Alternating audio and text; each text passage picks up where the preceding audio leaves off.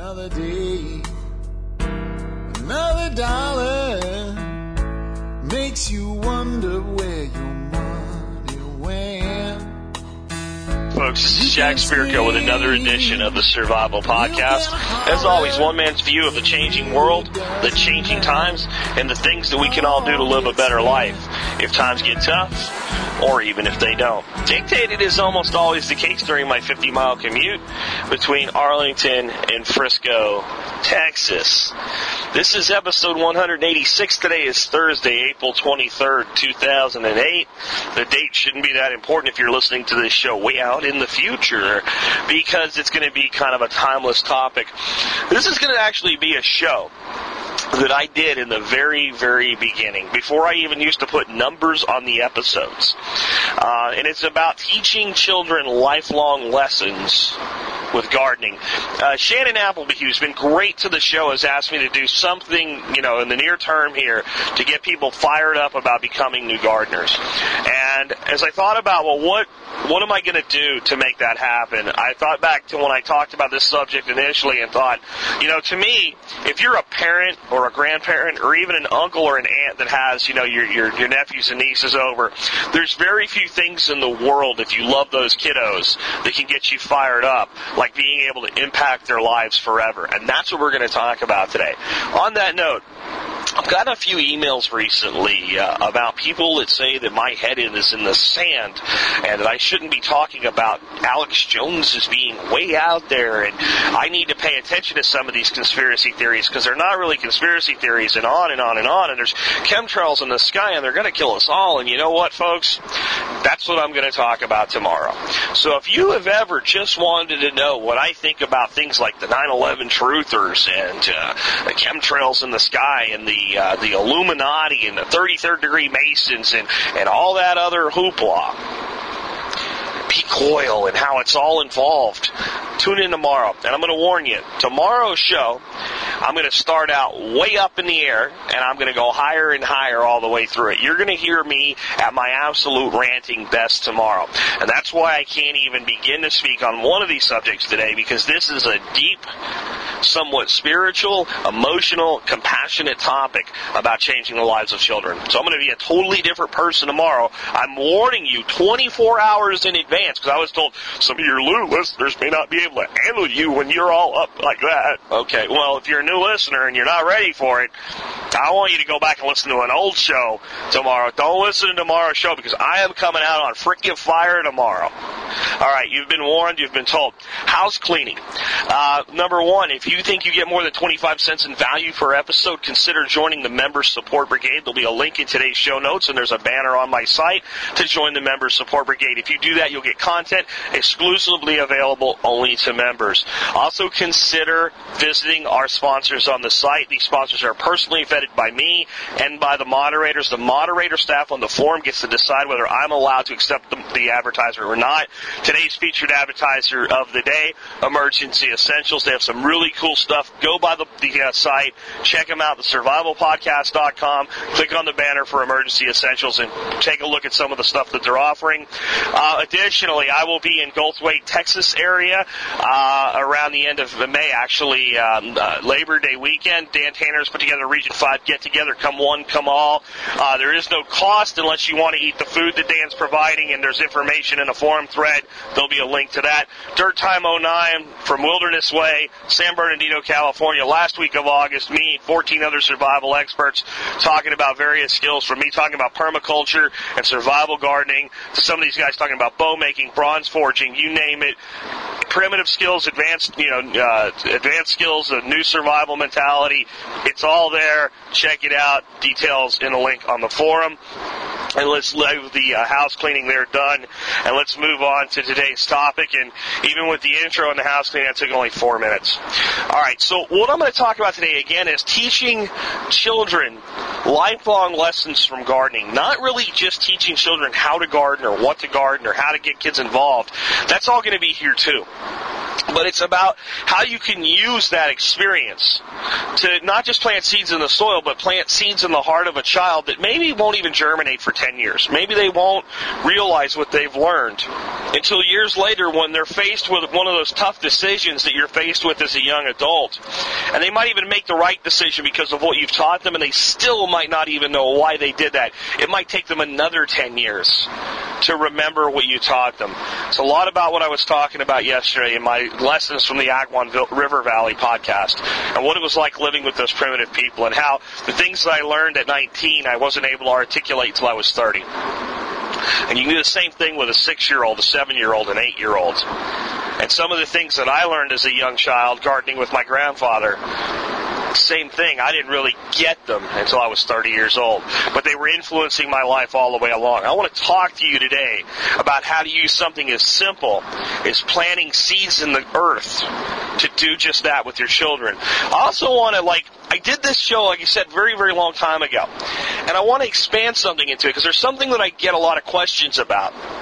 How do I instill the values that you talk about in my child? And not just the values like, so, you know, responsibility and stuff like that, but of being a modern survivalist or being a prepper. How do I make them understand that taking some of what you have and putting it away is important? How do I teach them modern versions of grasshopper and the ant? How do I make sure that those things stay with them? And I've done shows on this, you know, dedicated. And some of the things I've said is you do what you can do, and then you have to let go. And then you have to trust that the, the, the character and that young man or young lady is so strong that the lessons you've taught, while they may seem to go away and they may do some dumb things as a kid like we all did, and we have to remember that we did those stupid things too, and we have to be willing to let them fall down once in a while and know we've made them strong enough to stand up. But you do. I want you to think about this. How it, would this be if most Americans, maybe they weren't calling themselves preppers, right? They weren't calling themselves survivalists. They still thought we were a little wacky over here. But if most Americans understood that they needed to be concerned about food and water beyond tomorrow and beyond the systems of support that currently deliver them to their homes. If most Americans understood that it was a good thing to be self-sufficient and, and at least tried to get there, if most Americans knew how to have a plan and put a plan in place to deal with situations when they went wrong, if most Americans valued the, the word responsible the way that our grandparents did, and if most Americans simply understood that what they did mattered, what kind of a different world would we have? And would you feel that you've been a successful parent if by the time your son or daughter was eighteen years of age and going off on their own to college or life, they were carrying at least that much inside their inner soul, their inner being? If you answered yes, please pay attention to what I'm about to talk to you about. The way I did this before, and I'm going to do it the same way again, is I broke this down. I broke down ten crops. Ten plants. It said, here's individual plants and how you can use them to teach children five lessons. Here's how they apply to that. Here's what to do. Here's the message to give them. And then I had five more lessons that we learned from gardening in general, overall. And what I said then and what I'll say now, do not, this is, this is simple, simple life lessons. But it's very, very deep. And if you think about it, the most simple things that we learn are the deepest, longest-lasting things that we learn. Though it sounds like a contradiction, but it's not. And I think you'll understand me by the time I get to the end of today's show. So with that in mind, I want to prepare you right now. When you start teaching these lessons to your children or to your nieces or to your grandchildren or your nephew or what have you, or if you're a school teacher and you put a garden in your school, which is a great thing to do, don't try to teach the kids all of these things at once. Each day, take one and reinforce it. And hopefully you spend a lifetime, at least not really a lifetime, but the entire childhood with that child. And if you do it over season after season after season, you'll plant these seeds of values in them. So the first crops that I think are good to grow with children, that I think teach a very valuable lesson, are radishes and the various greens, like lettuces, spinaches, very fast-growing plants. You take this little radish seed, you put it in the ground, twenty-eight days you got radishes you can pick. Now, radish isn't the best thing to eat for a lot of people. I don't like radishes, but when I'm gardening with kids, I still grow some. Even if they don't like them, they'll give them away, and we'll talk about giving them away in a bit. It's the speed at which they grow. And then planting things like lettuce and stuff like that, it grows just about as fast, you know, thirty, forty days, and it's big enough to start taking cuttings off and eat. The reason that this is important is, you know, when you start out with a kid and you're taking them outside and you're planting things in the ground, and you know, seven days later there's this tiny little shoot just barely coming up, and oh, they're bored, right? It hasn't happen fast enough. So you need to prime the pump, some, so to speak, and take them out, plant a few radish seeds, and maybe let them you let them wander with their minds and do whatever they do and play Nintendo for a week or two. But in two weeks, you're over halfway there. You don't even crank out a second mortgage payment, and radishes are ready to harvest. And they can pull that radish out of the ground and see that great big red radish and realize they created it. They made it happen. And that teaches a very important lesson that's getting lost on our children. Actions have consequences. To put it another way, what you do now matters, and often matters very quickly. Even if it doesn't look like it's going to matter, that little white lie that you think will go away may not. That thing you saw a friend do that you know was bad for them, that you think will just go away, may not. And it may come back, and it may hit you between the eyes very, very soon.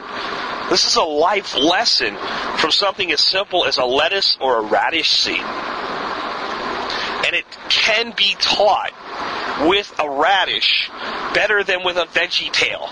Or all these little cutesy documentaries and all this crap on T V and all these, these books that whiny liberal... you know, whack jobs right about, oh, the puppy shares with the kitty, you know, and the puppy doesn't share with the kitty. Animals are greedy. It's not reality. Humans have the capacity for generosity. And what you do matters. And you can learn that from something as simple as a lettuce seed or a radish seed. The next thing that I think you should plant with kids, and it's a, this is a great crop to plant because, one, the seeds are big. And it's easy for them to plant the seeds because they're so large. And that's that's like a, a mechanical reason this is good, but there's a deep lesson here. And this crop is beans and peas, any kind of a legume. Now, the beauty of these is they grow very vigorously as long as it's warm out. You plant b- beans, and, I mean, they're going to grow. I mean, you have to have the worst soil in the world to not be able to grow a bean. If you can't grow a bean, something is wrong.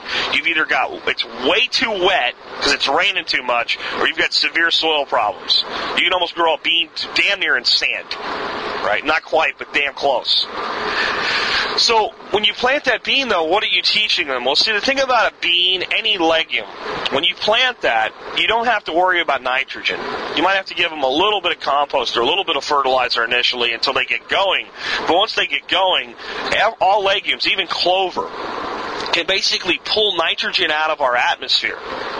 And they put it down into the ground, and they create little nodules of nitrogen in their root system. And by the time that that plant's done growing, there's all these little nodules of nitrogen down. Hold on, folks. I'm going to try to get away from this truck that wants to shadow me and make all this background noise. Anyway, there's all these little nodules of nitrogen down there in the ground. And when you plant another crop, it can use the nitrogen that was produced by the beans and the peas. So what we learn by that is how plant systems help each other, how there's symbiotic nature to life, to how that plant that you think is just not really very important, if you kill it, you may also kill other plants around it, that the actions you take, again, have a consequence beyond what's immediately visible to you, that there's an interdependence of systems in the world. And again, this stuff is deep, and each one of these lessons breaks down in tons of little micro lessons. You have to teach these to a kid to keep them interested, one at a time, one per day. But if you do it over a lifetime, it stays with them. It shapes the way they view the world, and it'll lead to that type of person that we talked about in the beginning. Then the next three all have one big lesson for me. And these are tomatoes, squash, and peppers. And with kids, I really recommend when you when you really plant with kids with these crops, go out and buy a few plants. Especially, even if you're starting your own, you have smaller ones, go buy some really big ones that are almost ready to go, especially the peppers and the tomatoes, because they, they tend to take a very long time. And again, especially the first year you garden with a child, you want to keep them interested. But you plant these plants. And the thing about peppers, the thing about tomatoes, the thing about squash, especially summer squash, like yellow yellow squash and zucchinis and other things like that. And now they're trying to rear-end me, folks. Ah, this is a heck of a day on the road. Anyway, those types of things produce so much that almost even a few plants produce more than a single family can actually use. And when I grew up in Pennsylvania, for instance, man, we would plant like, uh, I think we planted around eighteen to twenty-two tomato plants, somewhere in that range every year. And by the end of the season, when they would really go into full production, even with making chow chow relish and barbecue sauce and, and uh, tomato sauce and canning and jarring and all that other stuff, there was no way we were going to use all of them. I used to think, why do we plant so many? God, look at them. They're, on top. They're green ones all over the top of the refrigerator out in the shanty, ripening in the window. We're never going to eat all these. My grandmother's never going to use them all. And then, you know, when I was old enough to, to walk up the road by myself, all of the extras would go into a bag, and she'd write on one bag, Gwastishin, which was my great uncle that was an older older couple that lived right up the road and really didn't garden anymore. And she'd write on another one, Beretsky. That was another family with, you know, kind of old and, and not really able to produce, you know. And, and all these names, and she would write on these bags, and she would hand them to me and say, take them, you know where these people live, take them up there.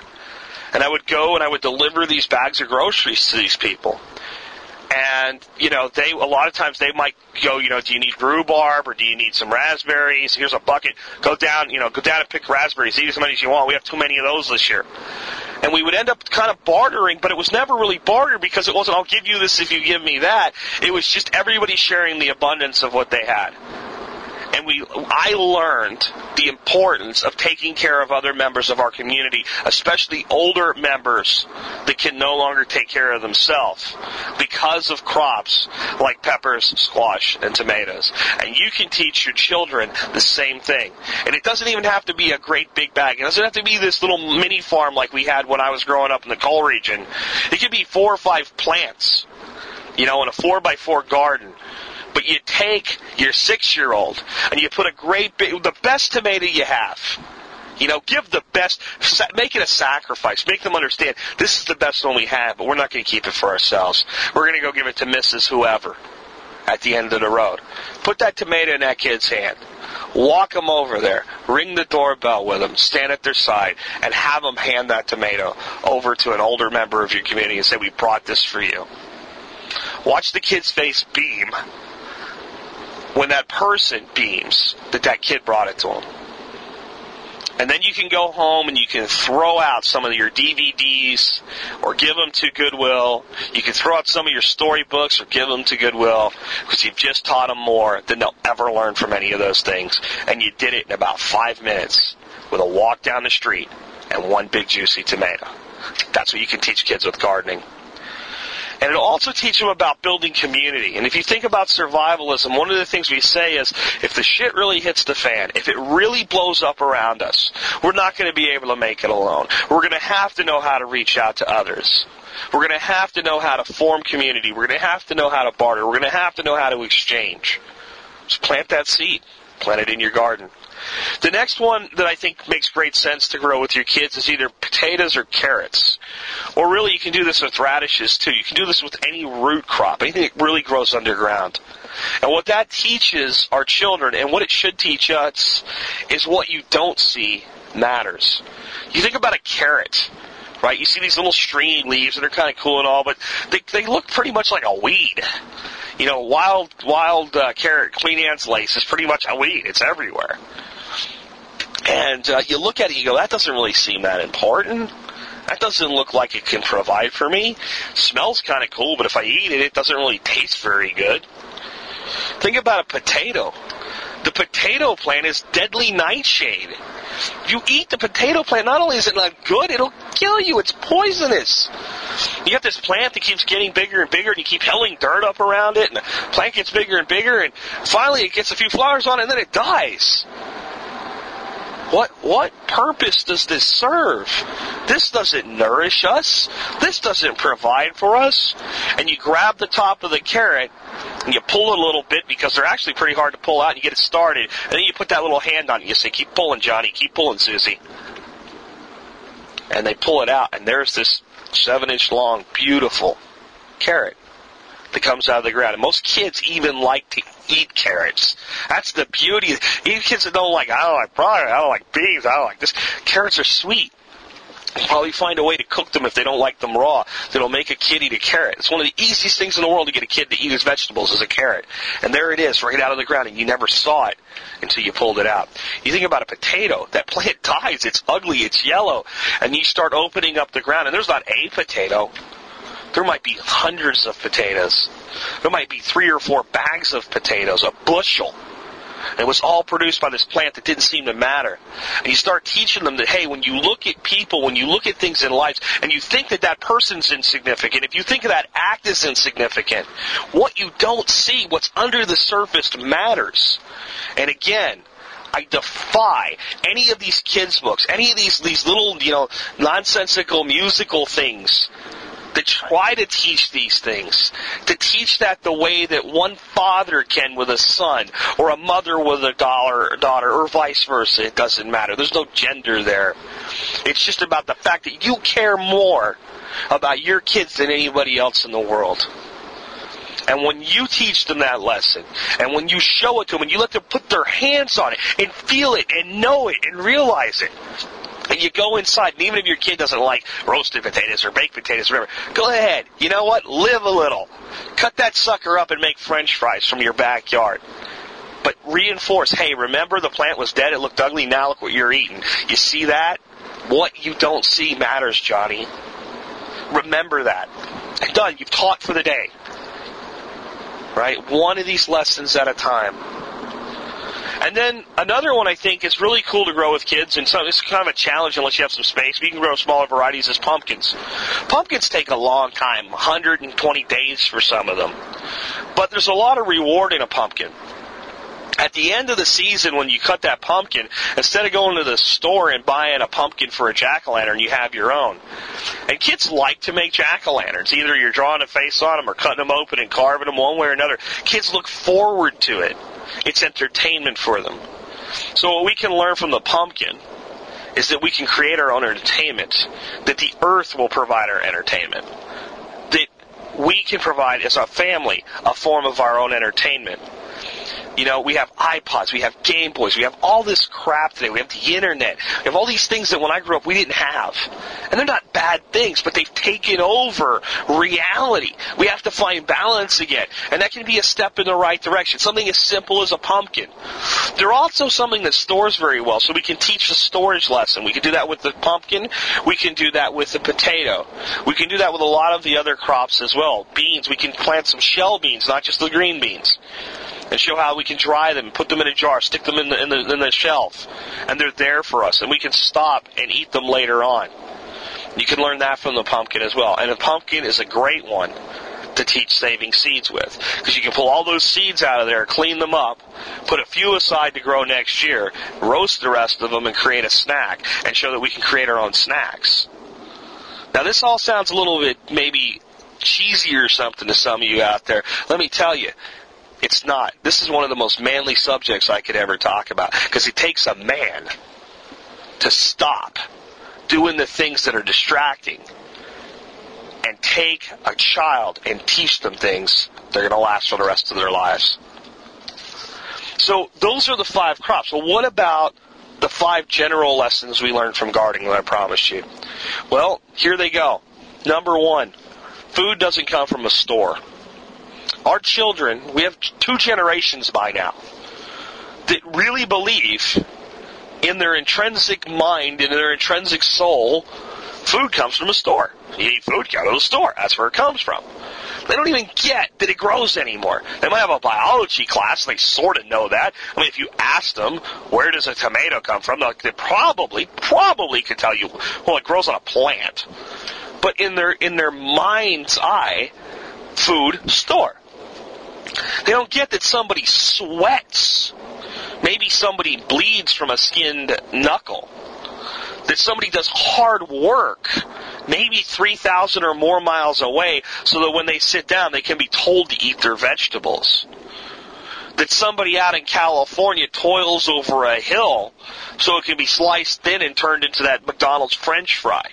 They don't get it anymore because we stopped teaching them. It's not their fault.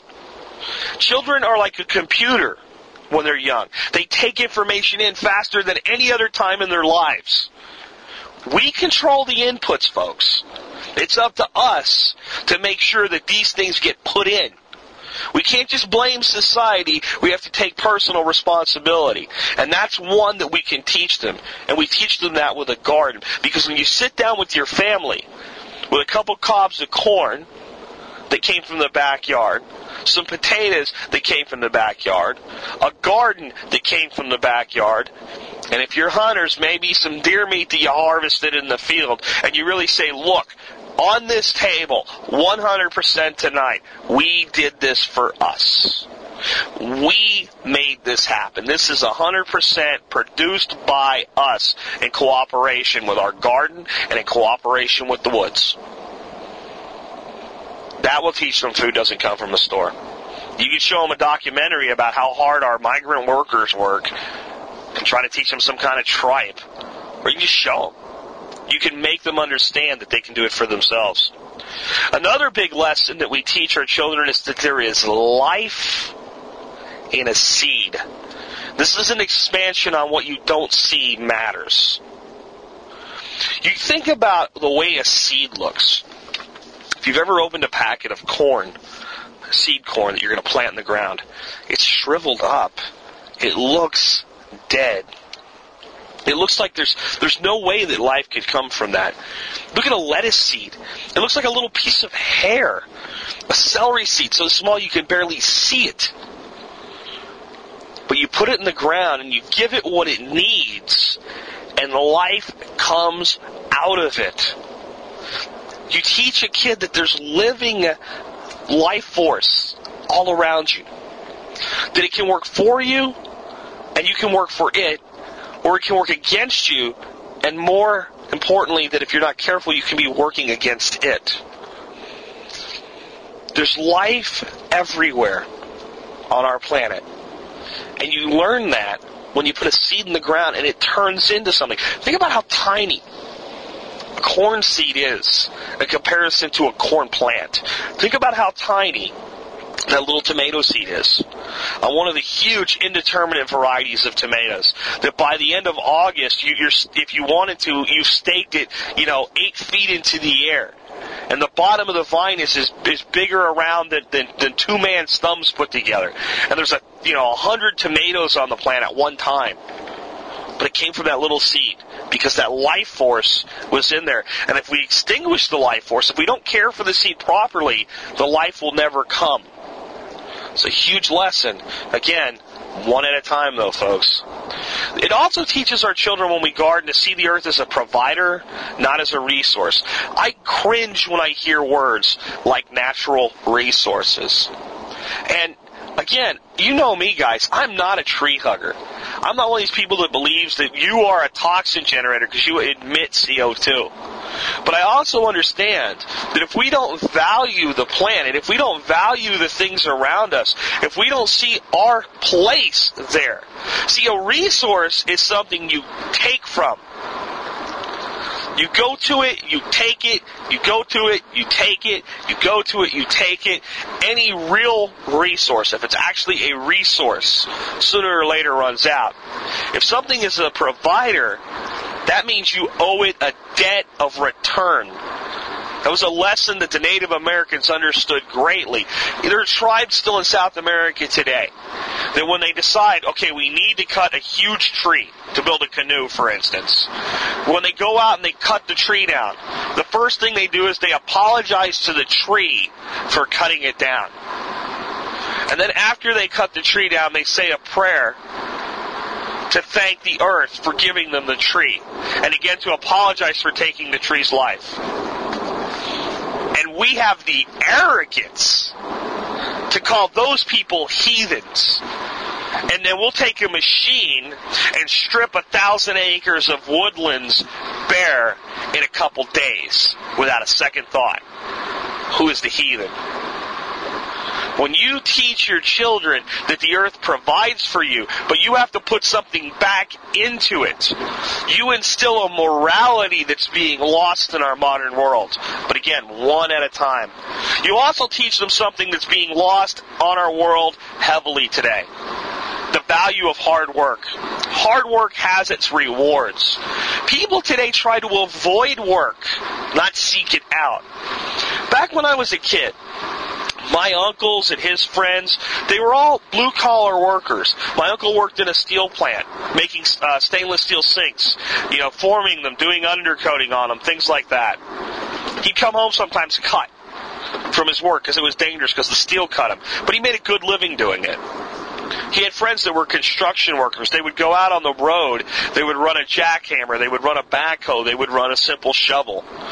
My dad, before he started building his own business, was a construction worker. He started out as a teenager. And he went out and he worked construction. And he worked his ass off. But back in like nineteen sixty-seven, nineteen sixty-six... you were able to earn enough money to take care of a family with a shovel in your hand. And no one said, oh, look at that guy. He's a bum. He, he didn't go to college, you know. God, look at, he's out there killing himself every day. That's a crappy job. People say, oh, you got on working with who? What construction company? Wow, how much overtime are you getting? twenty-five hours a week. Holy crap, you're making good money. Good for you, young man. Good for working so hard. And now, what do we teach our children? You don't want to do that. Look at that guy over there. Look at that Mexican pushing that lawnmower. That sucks. You don't want that to be you for seven fifty an hour. And you don't want it to be you for seven fifty an hour. But why do we not want it to be us if we actually value hard work? What happened to the status, the nobility of the hard-working blue-collar man in America? It's been killed. It's been destroyed. And it's not just a product of the environment. It's a product of mentality. People have decided that's true. We've started, if you teach a generation something and they teach another generation, it becomes a reality. It becomes fact. Who's teaching our children to work hard anymore? Who's teaching our children the word hard work with anything other than a book behind it? Hard work. Study hard. That's hard work. No. Sweating is hard work. And I'm not saying that knowledge is bad. I love knowledge. I'm on a quest for knowledge. But hard work matters, and it does have a reward, and gardening is hard work. In spite of every book you've read about how carefree and easy your gardening will be, if you really garden, you're going to have to sweat, you're going to have to bend, and sometimes your muscles are going to ache. You're going to have to get up off your butt and go water your plants in the middle of the summer heat when you really don't want to, because if you don't, they're going to die without you. It's hard work. But you get to sit down at a table with your family and know that some or all of the food on it you put there. That's a huge reward, and it's because hard work does pay off. Hard work does matter.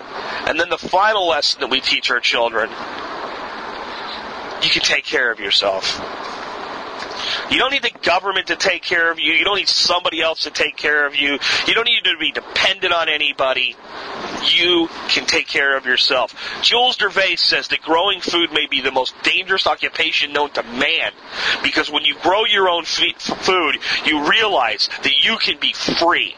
You have another plan. You have another way, and you don't have to do the things that you hate. You don't have to allow things to occur to your nation that you don't want. You don't have to give in because you have an option B. You can take care of yourself. Think about it this way. You're being abused at work. I mean verbally abused. Treated like crap. Underpaid. Working your ass off every day. Trying to do the right thing and not being appreciated. Told that you're stupid. Told that you're worthless. And constantly having more and more work lumped on you. And you're broke, and you're in debt, and you have mouths to feed. What do you do? You might look for another job, but until you find another job, you endure it. you end up in the same job. You don't really know how you got there, but sooner or later it just kind of happened that way. You got a new boss or with something. You're being abused. You're being told, you know, that you suck. You're being lumped more and more work on. You're doing your boss's work for him and being mistreated. You're underpaid. No one gives a damn about what you're doing, but... But you have fifty thousand dollars in cash saved up. You have no debt. You have a paid-for house. How long are you going to take that? Because you have another option. Because you can take care of yourself. When we teach our children how to produce their own food, we take that message and we put it in them very early. You can always take care of yourself. There is always another way. There is no reason to sacrifice your principles, the things that really matter to you. You must uphold your moral code, whatever it is. My code and your code may be different. And I may look at what you do and say, I wouldn't do that. And you may look at what I do and say, I wouldn't do that. But that's okay. But you better damn well not look at your mirror in the face, you look at your face in the mirror at the end of the day and say to yourself, I wish I had lived today differently, because you go to bed with yourself every night. And you better be able to care for yourself and to care for those around you so that they're not dependent on people that don't really care about them, that use them as a power play. That comes from a garden. I mean that. I believe that. I'm telling you that because I care.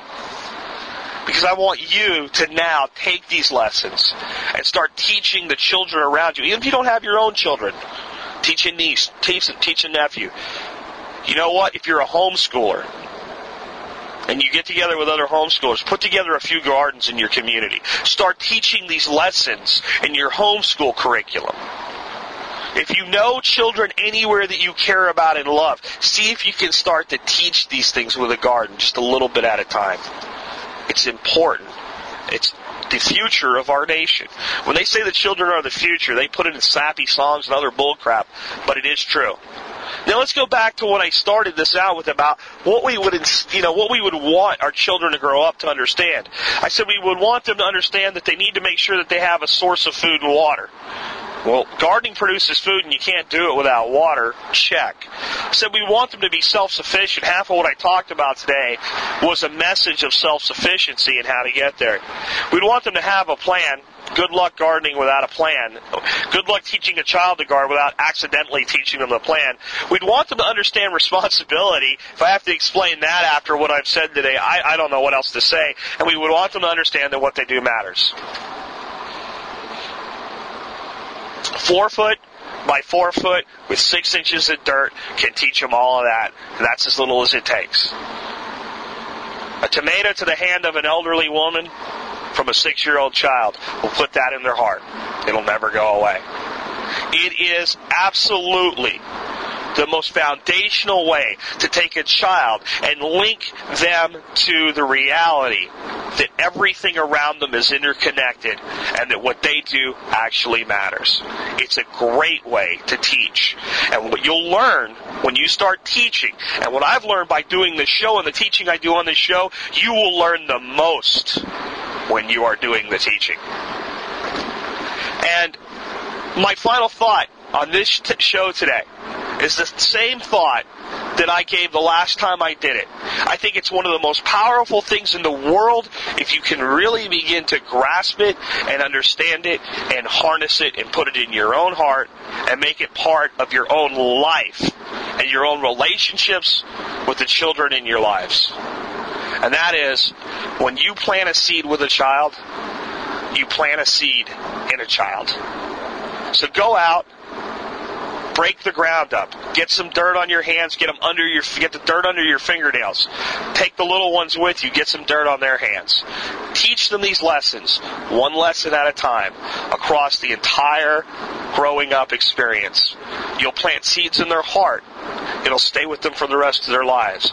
And you'll do things with them that they'll never forget. And even when you're gone, you'll still be there, teaching those lessons, standing over their shoulder, and saying, yep, you got it right this time.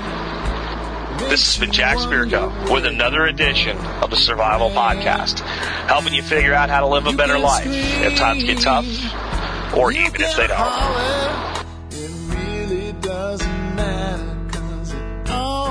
that's been